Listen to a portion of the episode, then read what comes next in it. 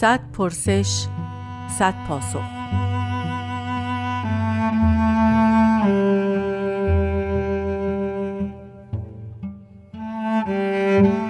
پرسش 68م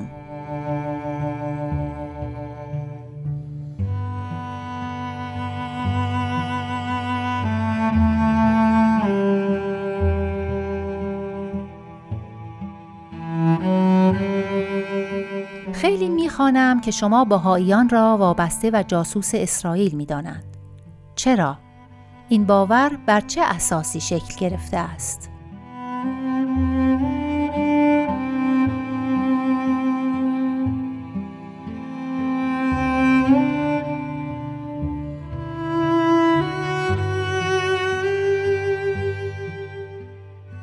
سهیل کمالی هستم. از من پرسشی شد در خصوص ریشه و اساس این باور که بهایان وابسته و جاسوس اسرائیل معرفی میشه.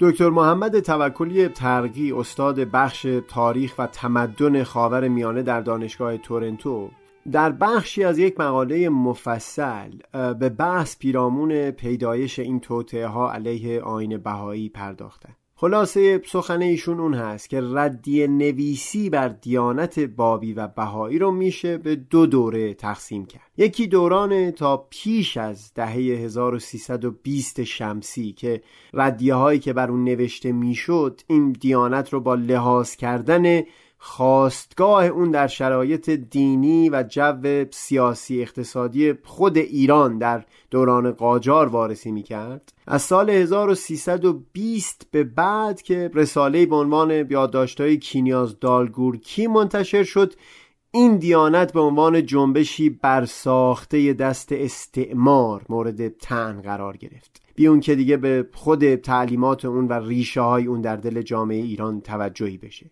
و همین رو تاکید می‌کنه که از اون دهه به بعد تلاشی برای ساختن ملت ایرانی مسلمان سبب شد تا هر بخشی از جامعه که در این تعریف نمی گنجید دست نشونده بیگانه و استعمارگران تلقی بشه. توکلی ترقی در همون مقاله از کتاب آفتاب حقایق یا دروغ رسوا اثر احمد کسروی که خودش از منتقدان جدی بهایان بود نقل می‌کنه که پس از دیدن یادداشت‌های دالگورکی نوشت این گونه دروغ سازی ها زیانش بیش از سودش تواند بود. کسانی اگر می‌خواهند به کیش باب و بها ایراد گیرند راه ایراد دروغ سازی نیست. دو استاد برجسته دانشگاه تهران عباس اقبال آشتیانی و مجتبا مینوی هم به فاصله کوتاهی نظر خودشون رو درباره جعلی بودن یادداشت‌های کینیازدار گورکی با سایر ایرانیان در میون گذاشتن. اونطور که از سخنان دکتر توکلی ترقی هم برمیاد جریان ردیه ها بعد از 1320 چیز دیگری بود. واقعا قصد یک فرد از آغاز فقط این بود که یک چیزی پیدا بکنه بیرون از ایران و ایرانی تا بهایان رو به اون منصوب بکنه. از اول قصد و هدف یک تحقیق مشخص شده بود. بعد میومد دنبال قرینه میگشت در تاریخ این دیانت. دیدن در جریان تیراندازی چند نفر بابی به ناصر دینشا وقتی می‌خواستن حضرت بهالا رو اعدام بکنن سفیر روسیه که بیگناهی ایشون برش ثابت شده بود میانجی شد تا این اعدام صورت نگیره. همین رو دستاویز قرار دادن تا آین بهایی رو به روسیه منتصب بکنن. دوباره وقتی دیدن در تاریخ این آین اون جایی که فرزند شارع آین بهایی حضرت عبدالبها در جریان کمک به قحطی زدگان در طول جنگ جهانی اول نشان افتخاری از دولت بریتانیا دریافت کرد که در این زمان قیمومت اون منطقه رو داشت این مرتبه این آین رو به انگلیس منتصب کردن وقتی همون منطقه‌ای که آرامگاه حضرت بهاءالله، حضرت باب و حضرت عبدالبها در اون قرار داشت و بنابر تصریح شخص بهاءالله بنا بود مقر تشکیل و استقرار شورای بین المللی دیانت بهایی بیت لازم باشه حدود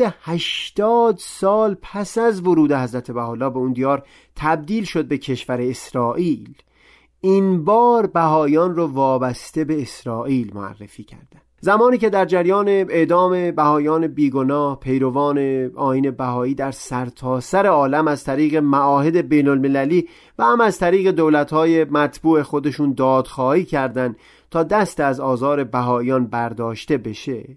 وقتی رؤسای جمهور کشور آمریکا هم از ایران خواستار لغو اون تبعیض و اعدام ها شدن باز بهایان رو به آمریکا منصوب کردند درباره اینکه مثلا اندونزی در سال 2014 یا دهها کشور دیگه دیانت بهایی رو به رسمیت شناخته باشن هرگز صحبتی نمیشه. اما در تاریخ این دیانت نشان الفت یا دوستی با کشورهای خاص جستجو میشه تا اون رو دستاویزی برای وابسته بودن به اون کشور قرار بده من می‌دونم در اینجا قدری احساساتی شدم اما حقیقتا همه حرفم همون توصیه حضرت بهاءالله هست که اصحاب نار باش و اهل ریا مباش کافر باش و ماکر مباش. یا بیان حضرت عبدالبها که کفر گو و راست گو بهتر از آن است که کلمه ایمان بر زبان رانی و دروغ گویی.